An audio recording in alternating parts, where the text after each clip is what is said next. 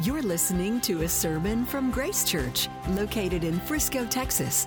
Get to know Grace Church better by visiting our website at www.gracechurchfrisco.org. Today's speaker is Pastor Craig Cabaniss.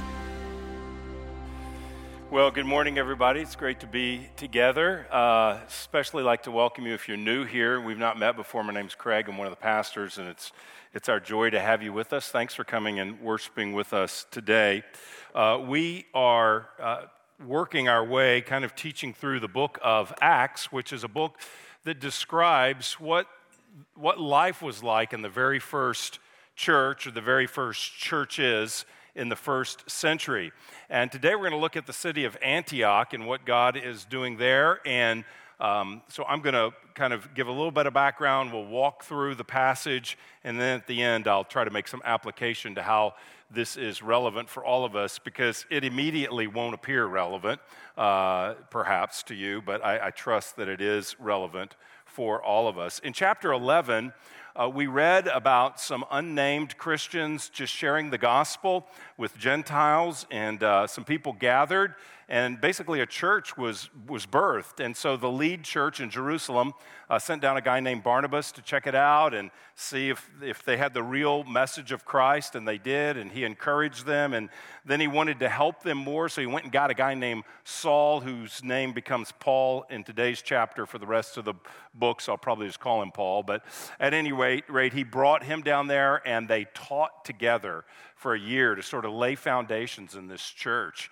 uh, in Antioch. And then what happened was a prophet came and said there's going to be a great famine. So uh, Barnabas and uh, Paul, these two leaders, they went to Jerusalem and delivered an offering, some money to provide food for people in Jerusalem.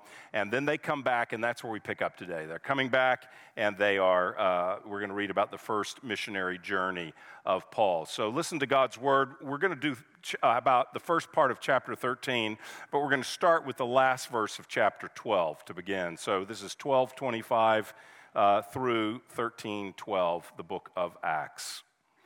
And Barnabas and Saul returned from Jerusalem when they had completed their service, bringing with them John, whose other name was Mark. Now, there were in the church at Antioch prophets and teachers Barnabas, Simeon, who was called Niger, Lucius of Cyrene, Manaen, a lifelong friend of Herod the Tetrarch, and Saul. While they were worshiping the Lord and fasting, the Holy Spirit said, Set apart for me Barnabas and Saul for the work to which I have called them. Then, after fasting and praying, they laid their hands on them and sent them off. So, being sent out by the Holy Spirit, they went down to Seleucia, and from there they sailed to Cyprus. When they arrived in Salamis, they proclaimed the word of God in the synagogues of the Jews and they had John to assist them. When they had gone through the whole island as far as Paphos, they came upon a certain magician, a Jewish false prophet named Bar Jesus. He was with the proconsul Sergius Paulus, a man of intelligence, who summoned Barnabas and Saul and sought to hear the word of God. But Elymas, the magician, for that is the meaning of his name, opposed them, seeking to turn the proconsul away from the faith. But Saul, who was also called Paul, filled with the Holy Spirit, looked intently at him and said, You son of the devil, you enemy of all righteousness, full of all deceit and villainy, will you not stop making crooked the straight paths of the Lord? And now, behold, the hand of the Lord is upon you, and you will be blind and unable to see the sun for a time. Immediately, mist and darkness fell upon him, and he went about seeking people to lead him by the hand. Then the proconsul believed when he saw what occurred, for he was astonished at the teaching of the Lord. Well, the passage starts out telling us a little bit about the leaders in Antioch. So, this new church has formed, and we see that there is a, um, a really uh, diverse group of leaders here. This is a cosmopolitan city, uh, meaning it's multi ethnic. Uh, it's culturally diverse, Antioch is, and we see that that is reflected in the people that God gathers at the beginning of this church. So it says in verse 1 there is Barnabas, Uh, we read earlier he's from Cyprus. We're going to be going to Cyprus here this morning. Uh, Cyprus is their Hawaii, uh, and it still is. I was looking at pictures of Cyprus this week, and so that's, uh, that's where uh, he is from, an island guy there. And then they have with them a Simeon who is called Niger. Niger is Latin for black. So Simeon is a black man, uh, likely from North Africa, uh, which is close, fair, relatively close to where they are. Um, then there is Lucius, who's definitely from North Africa, uh, for he says he's uh, from Cyrene, which is in Libya. Then there is a guy named Manaen who grew up with Herod the Tet- Tetrarch, a lifelong friend of Herod the Tetrarch, or the NIV says, who had been brought up with Herod the Tetrarch. Now, there's a lot of Herods. So there was the Herod uh, who um, was present when Jesus was born. That's not this Herod. Then there's the Herod who questioned Jesus after his arrest. That's this Herod. So he grew up with Herod the Tetrarch, which means that Manaen grew up in a well connected uh, family situation, if he grew up in this sort of uh, especially privileged environment connected to the guy who becomes the ruler over the whole area of Palestine, uh, given that role from the Roman emperor, then we know he grew up with uh, probably a lot of opportunity and a lot of uh, culturally well connected, is what he was. And then we see there's also a guy named Saul, who you saw now is going to be called Paul from here on out, uh, because Saul is a Hebrew name. Paul is the name that would be more connected uh, in the Greco Roman world, in the Gentile environment. So, probably missionally, uh, he starts going by Paul instead of Saul. He's from Tarsus, and he is a trained Bible scholar who will end up writing a significant part of the New Testament. He has deep Jewish roots. So he comes from much more of a Jewish background than some of the others. And it is such a gift for this church in this city to begin with a, a, a diverse leadership of prophets, bringing uh, prophetic words, and also teachers as well. And I just wanted to pause a second here and say something to you that that is a value for us as a church as well. And I just wanted to communicate that we want to grow as a church.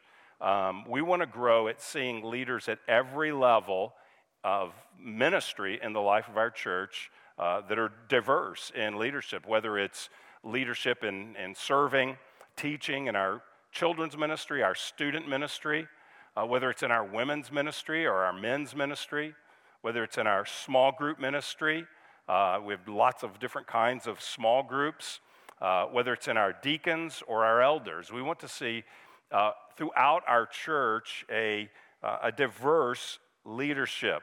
Uh, we pray for that regularly, and I just want to invite you to pray, if you're not already, that you'd be praying for that as well. Uh, we are, as a pastoral team, working on this in very, some very practical ways. Now, I do want to say we don't want diversity for diversity's sake. Uh, which is often a cultural value, but not necessarily a biblical value. Rather, we want our leadership to reflect our congregation, we want it to reflect our city, uh, and we want to deploy all the leaders that God provides uh, in our church. And so they have this very diverse leadership group, and these leaders, along with the church, are worshiping the Lord, they are fasting before the Lord. And the Lord launches his church into mission, into reaching these unreached uh, Gentiles in the Roman Empire. And so I'm going to look at several things that happen in the chapter. And the first one is this that the Spirit sends. The Spirit sends, S E N D S. Acts 1 8 gave us the agenda of the book. Jesus said to his disciples that uh, you, when the Spirit comes upon you, you will be witnesses uh, in, Ju- in Jerusalem and all Judea in Samaria and to the end of the earth. And so the Holy Spirit, from the very beginning, falls upon his original, the original church disciples, the apostles, so that they may take the gospel to the end of the earth. And as we trace Paul and Barnabas' missionary journey, which starts today, and this first one we'll kind of talk about it next week as well, we learn something very simple as we trace this out. And we learn that the Holy Spirit sends out so that people may be saved. The Spirit sends so that people may be saved. The Lord's saving work usually begins with sending. And if you're here today as a Christian, someone was sent to you. Someone came to you with the gospel. And it's worth thinking about that, it's thinking about the importance and the value of sending. When I was in the first grade, we, my family had newly, we had just moved into this uh, new area, developing area in North Houston. And um, a guy knocked on our door, and he was a church planter. He was moving to the area, and he was, uh, had been sent to North Houston, and he was starting a church, and he invited our family. My dad was not a believer, not a churchgoer, but my mom was a believer and brought us, and I went there in the first grade, met in an elementary school auditorium. I, I actually can remember a few, I have these few memories of being there. And uh, so my mom was obviously a primary spiritual influence in my life. But also in that church which was planted, I sat under loving Sunday school teachers that I can remember that did the kids' ministry and taught me. I sat under the guy who knocked on our door, his sermons, because this was old school where you went to Sunday school first and then you, the kids did, and then everybody went to the worship service. And so I heard him as well. And after five years of Sunday school teachers and five years of this guy's sermons, God converted me.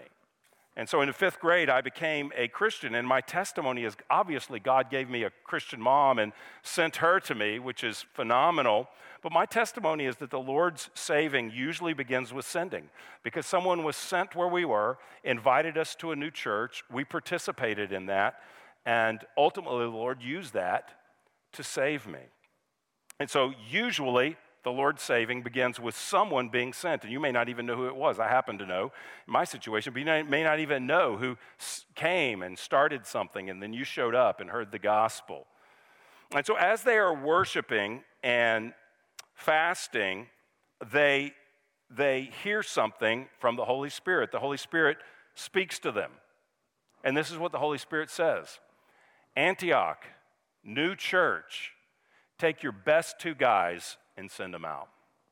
That's what he says. Send, send these leaders that, that helped set the foundations of the church, uh, Barnabas and Saul, and send them out. Send out Barnabas, who we've talked about a couple different sermons, the son of encouragement. He was just known as Mr. Encouragement. That was his name. That's what they called him, Mr. Encouragement, a son of encouragement. So send the guy who has brought so much grace and so much encouragement to you in your new faith and your founding he's gone. Oh, and the guy he brought in, who's the best teacher in the history of the church, uh, I think we would say, the Apostle Paul, uh, he's leaving too. So both of them, they are going to leave. And the first people that encouraged you and taught you and pastored you uh, are going. And so this had to be painful for the church.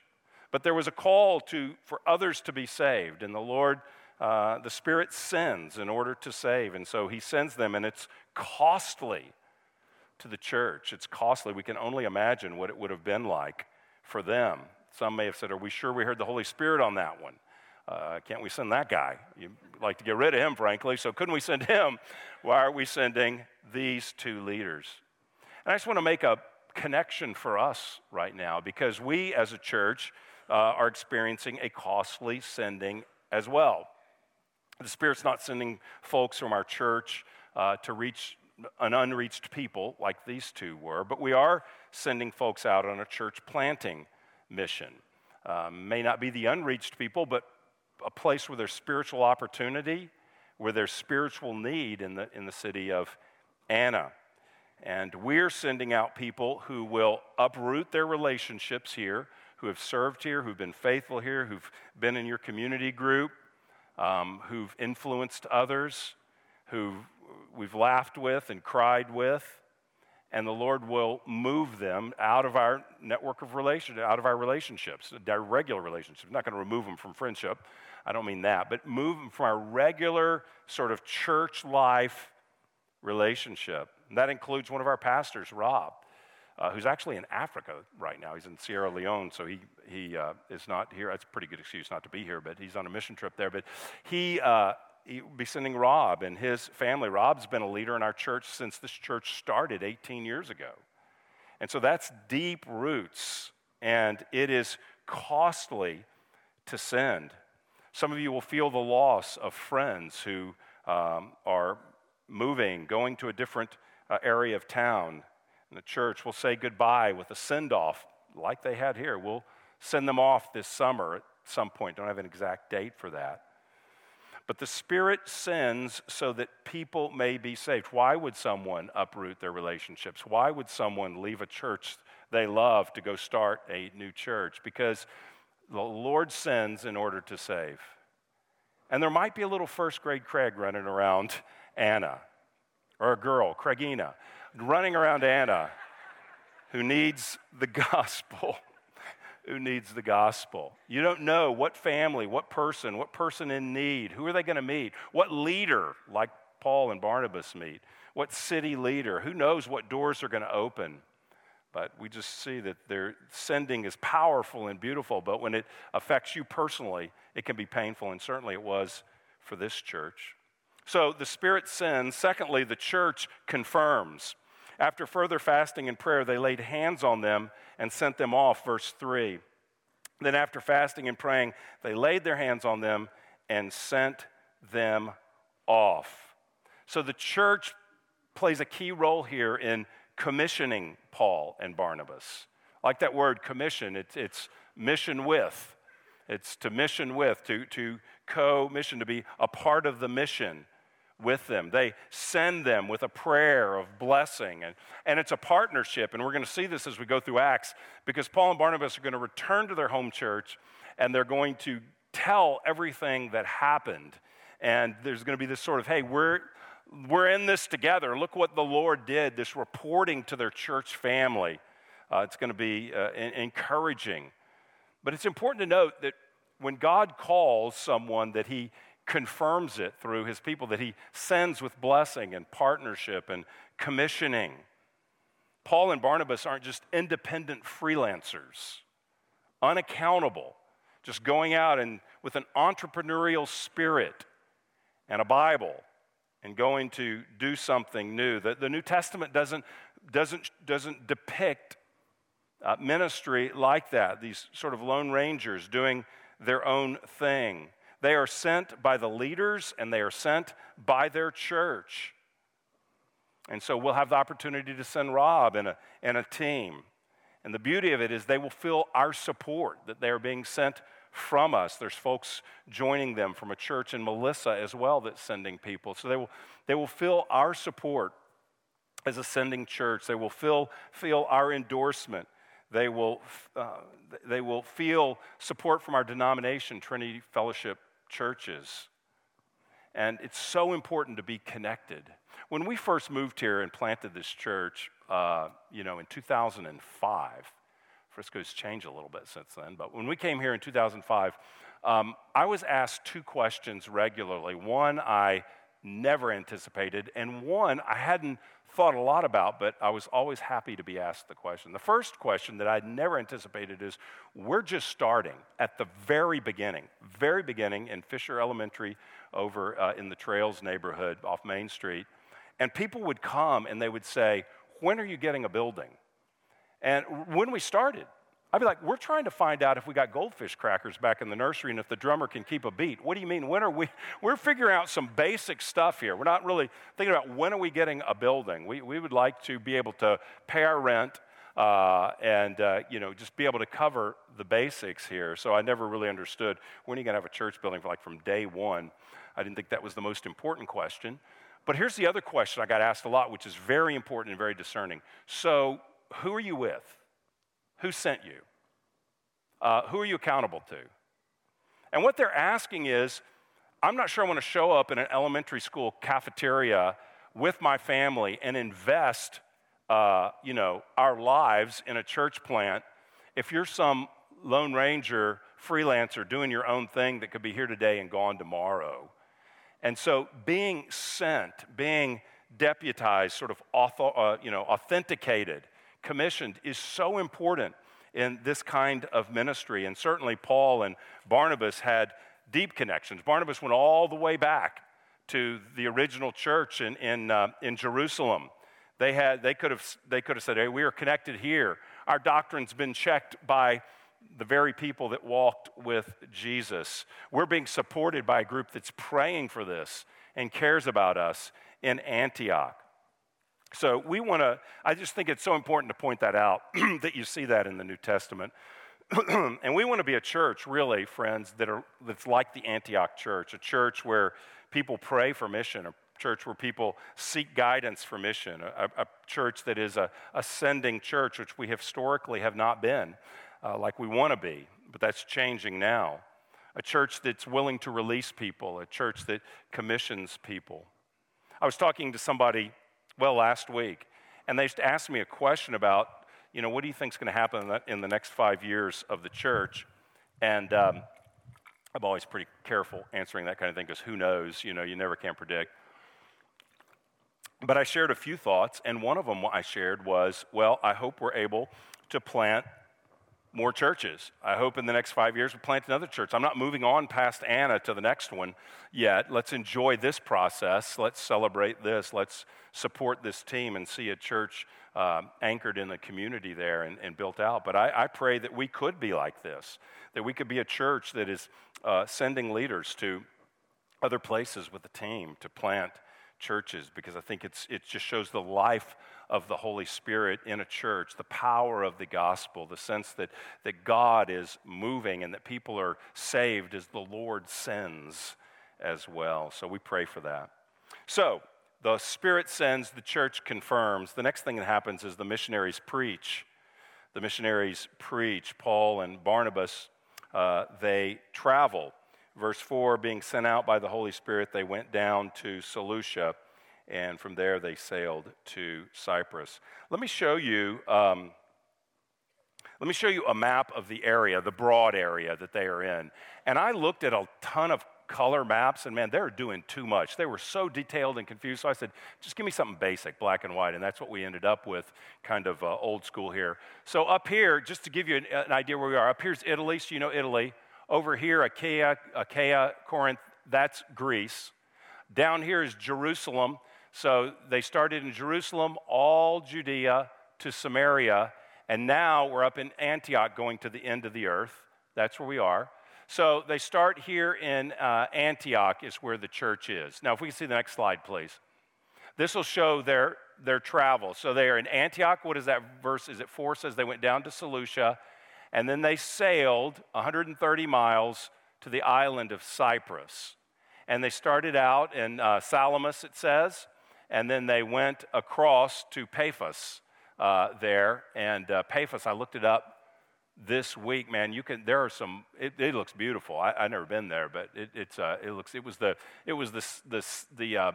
Sort of the headquarters where the, the, the, proconsul was seated. It was the Roman Empire's um, governing city for the island of Cyprus right there. So that kind of shows you where they went if you like maps and like to be able to track where they went. It says in verse 5 that when they arrived in Salamis, they proclaimed the word of God in the synagogues to the Jews. So that's, you know, that's not surprising. We think, well, I thought Paul was going to the Gentiles, but it makes sense to start off in the synagogue, for they are already believe what we call the Old Testament, what they call the Hebrew Bible. They already believe that. The Hebrew Bible speaks of a Messiah, so there's an open door to say, hey, we're on the same page. Paul's Jewish background. We're on the same page uh, with the uh, Hebrew Bible and with the hope of a Messiah, and we're here to tell you who that is Jesus. So that makes sense that they would start there. They start there, then they travel over to Paphos, uh, which I mentioned is the seat of the authority for the Roman province. Uh, it's ruled by a proconsul named Sergius Paulus. We read about him. Verse 7 says he's a man of intelligence. Um, Sergius Paulus, a man of intelligence, ruled sort of that area. And it says, verse 6, when they had gone through the whole island to Paphos, that they came upon a certain magician, a Jewish false prophet named Bar Jesus. Now, Bar means son of, so he was going by the name son of Jesus or son of Yahweh saves, uh, however you want to view that name. But uh, he is there with the proconsul.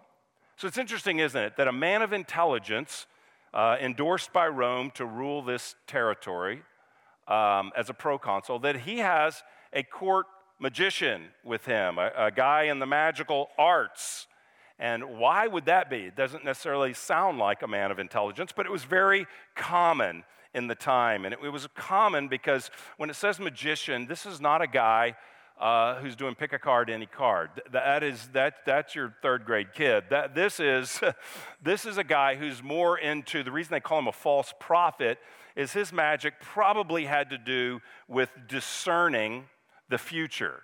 Um, he may have, uh, or likely would have been, an astrologer of sorts, someone who could uh, use magical art, the magical arts, who could use various discerning methods, who could use astrology to tell what's going to happen. And that's very valuable to, a, uh, to someone, a proconsul, who's facing making decisions uh, for the people of Cyprus. That would have been very common back then.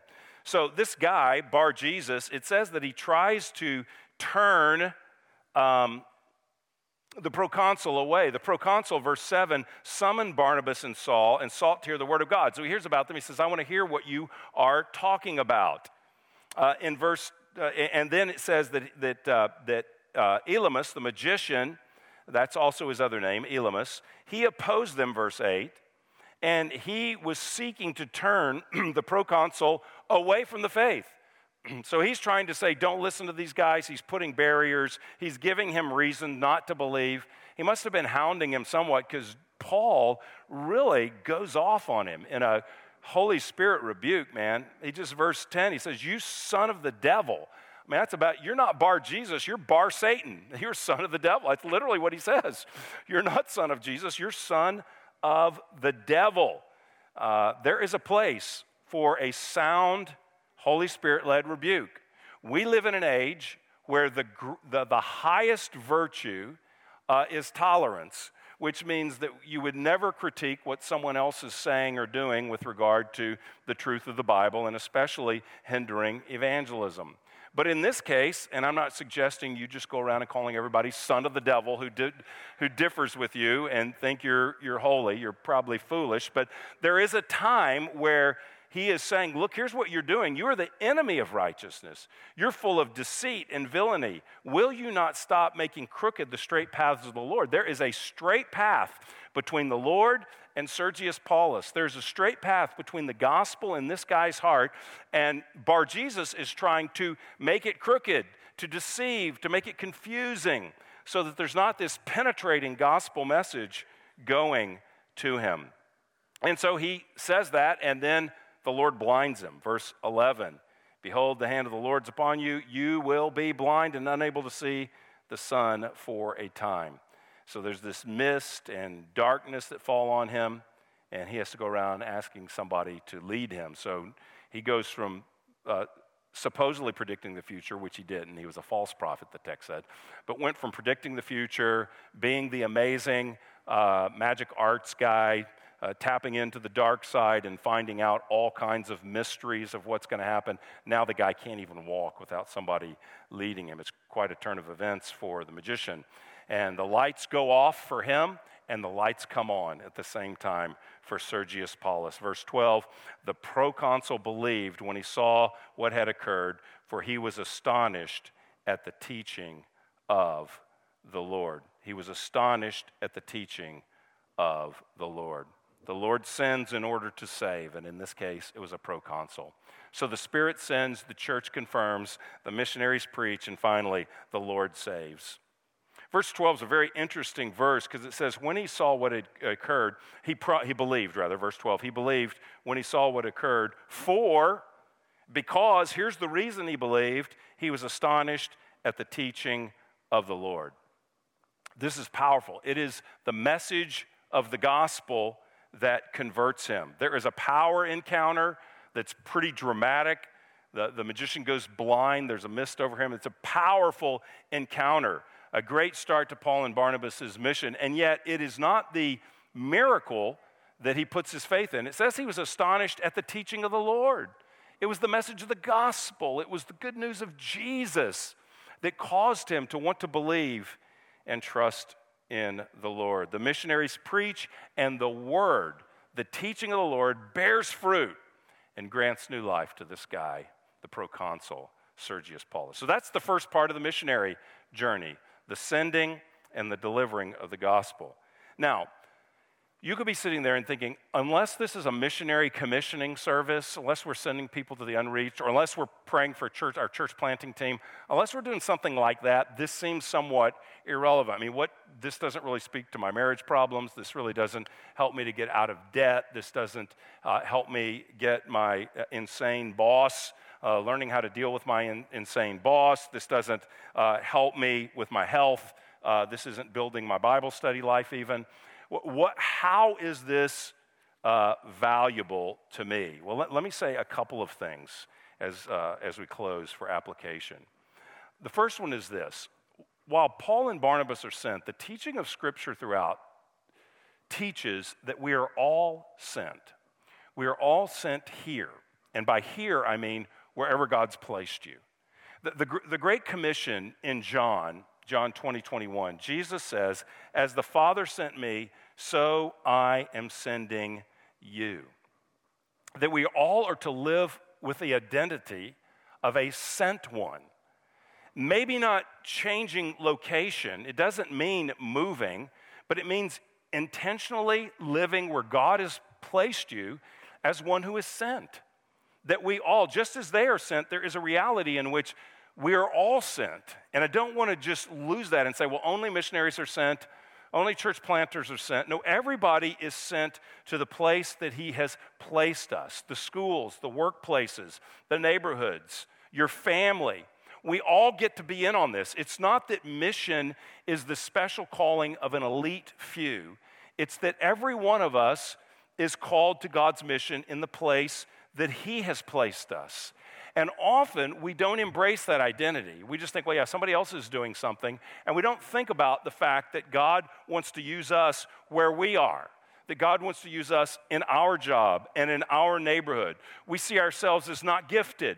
We say ourselves as, well, I don't know all the answers. If somebody asks me questions, I can't share the gospel. What if they ask me something I don't know? Well, look at how badly I sinned this week. Who am I to talk about Jesus to anybody?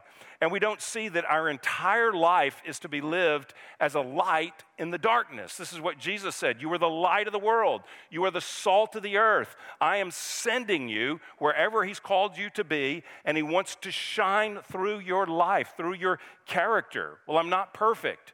Well, of course you're not. So when you blow it, you admit it. That's humility. You ask forgiveness if you've sinned against someone. And right there, you're completely countercultural to most of the people we live around. And it's an opportunity to shine the light. Remember, who started this church in Antioch? It's not Barnabas and it's not Saul Paul. It's, it's people we don't even know their names who just started sharing the gospel. If there's any proof in the Bible that regular people are part of the mission, it's the church at Antioch because it was founded by regular people, uh, not apostles, missionaries, sent ones. So we all live sent. That's the first thing I just want to say so we don't misunderstand a passage like this. We're all sent here, meaning here, wherever He's placed you. Secondly, we're all called to participate in mission there. So we all have a place to play, and that's part to play, and that's really clear in the text as well. You may not be sent as a missionary to reach unreached people. Most of us aren't. You may not be sent out on a church plant, but we're all called to participate in some way in those missions there. Whatever the mission is, there, we're all called to play a part. We're called to pray. In this case, they are fasting. We're called to give. We're called to bring encouragement to those who go by sending them uh, encouragement letters or emails or texts, sending them encouragement. Uh, we're called to uh, help out short term in some cases, to help out short term. In a few weeks, uh, we will be praying for a group of people that are going to Cameroon, Africa on a short term uh, support trip to support missionaries there. And these missionaries are absolutely reaching unreached peoples. They're reaching people that don't have the gospel, in some cases, don't even know how to read and write, don't have an alphabet, all kinds of stuff. But they are reaching them, and we're sending people from our church to go support and strengthen them. So the people on this team aren't saying, God told me to move into a village of unreached peoples, but they are saying, I can take time off work, I can pay money to get over there, and I can serve in some way to bless them. So one way is we support short term, uh, short, uh, uh, serve people that are, are called to go. So when we do pray for them as a team, let's commit ourselves to seriously pray. Not just like a nod, yeah, okay, we prayed for them, hope it goes well um, you know, bring me back a souvenir. No, we're, let's be praying while they are there that God really would use them. And you'll hear more about that in a few weeks. You can support the Anna Church plant. They're called, the Res- they're called Resurrection Church, is the name of the church, Resurrection Church, as they prepare to plant. You can give to that church on our website as they are preparing. You can give to them uh, even now. Uh, you can pray uh, we're going to have an opportunity this summer to help them with a short term outreach uh, in July that you will hear more about. You can support team members, those who are going, man, how are you doing? How, how, are, how are things going? Tell me about your preparation to be a part of the new church. Uh, how can I pray for you? What can I do? There will be practical opportunities to serve them. I'll help you move. I mean, that's part of the mission beyond here. I'm helping you move, not to reach people in Frisco and connected communities. I'm, I'm, I'm helping you move so that you can put down r- roots in Anna and you can reach people there. I can practically help. What, what are the kinds of things that we can do? And, and may I say, I mentioned prayer, may I just say, never minimize the power of prayer. Acts 13 makes this very clear. God takes earnest prayer and does amazing things with it. Amazing things with it.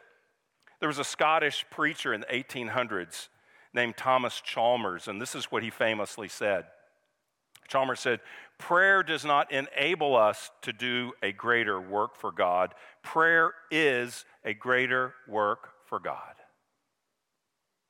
It doesn't just enable us to do a greater work, it is a greater work in the story we just read in Acts 13, you cannot separate the conversion of the proconsul, the ruling guy on the island of Cyprus, you cannot separate his conversion from the prayers of regular people in Antioch. It's a connected process. They're praying, they're fasting. God says sin. They lay hands on them and sin. And we, we trust they continued to pray. And God save someone uh, who has influence in the area. God opens a door so that they have, they have uh, an open door with the ruler of the area. We are all a part.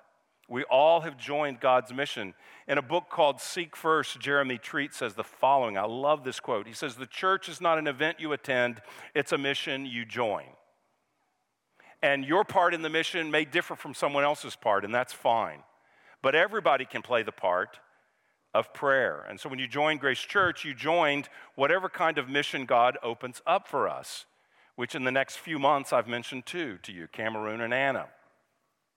Uh, but the Lord has many other opportunities for us and we'll have opportunities. So you didn't just join a meeting on Sunday morning, you joined a movement of what God is doing through a people, and He's calling us all to play a part practically, financially, through prayer, through encouragement and to celebrate all that He does. Lastly, I just want to say realize the power of the gospel. That's relevant for every one of us. I, I love this story that it doesn't say he saw the blinded magician and said, Whoever blinded that magician, I'm going to follow that God. That's not what he said. He saw the miracle, verse 12, but it says he was astonished at the teaching of the Lord. This is what happens with the gospel. When we hear it, God opens our hearts at some point, opens our hearts, and we're astonished by the truth of the message. That is the power.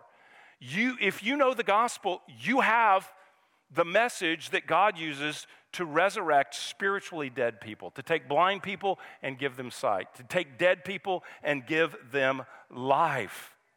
That is the power. It brings conviction. Someone can be amazed by a miracle, it can grab someone's attention, but it doesn't convict their heart of their need for a Savior. Only the gospel does that.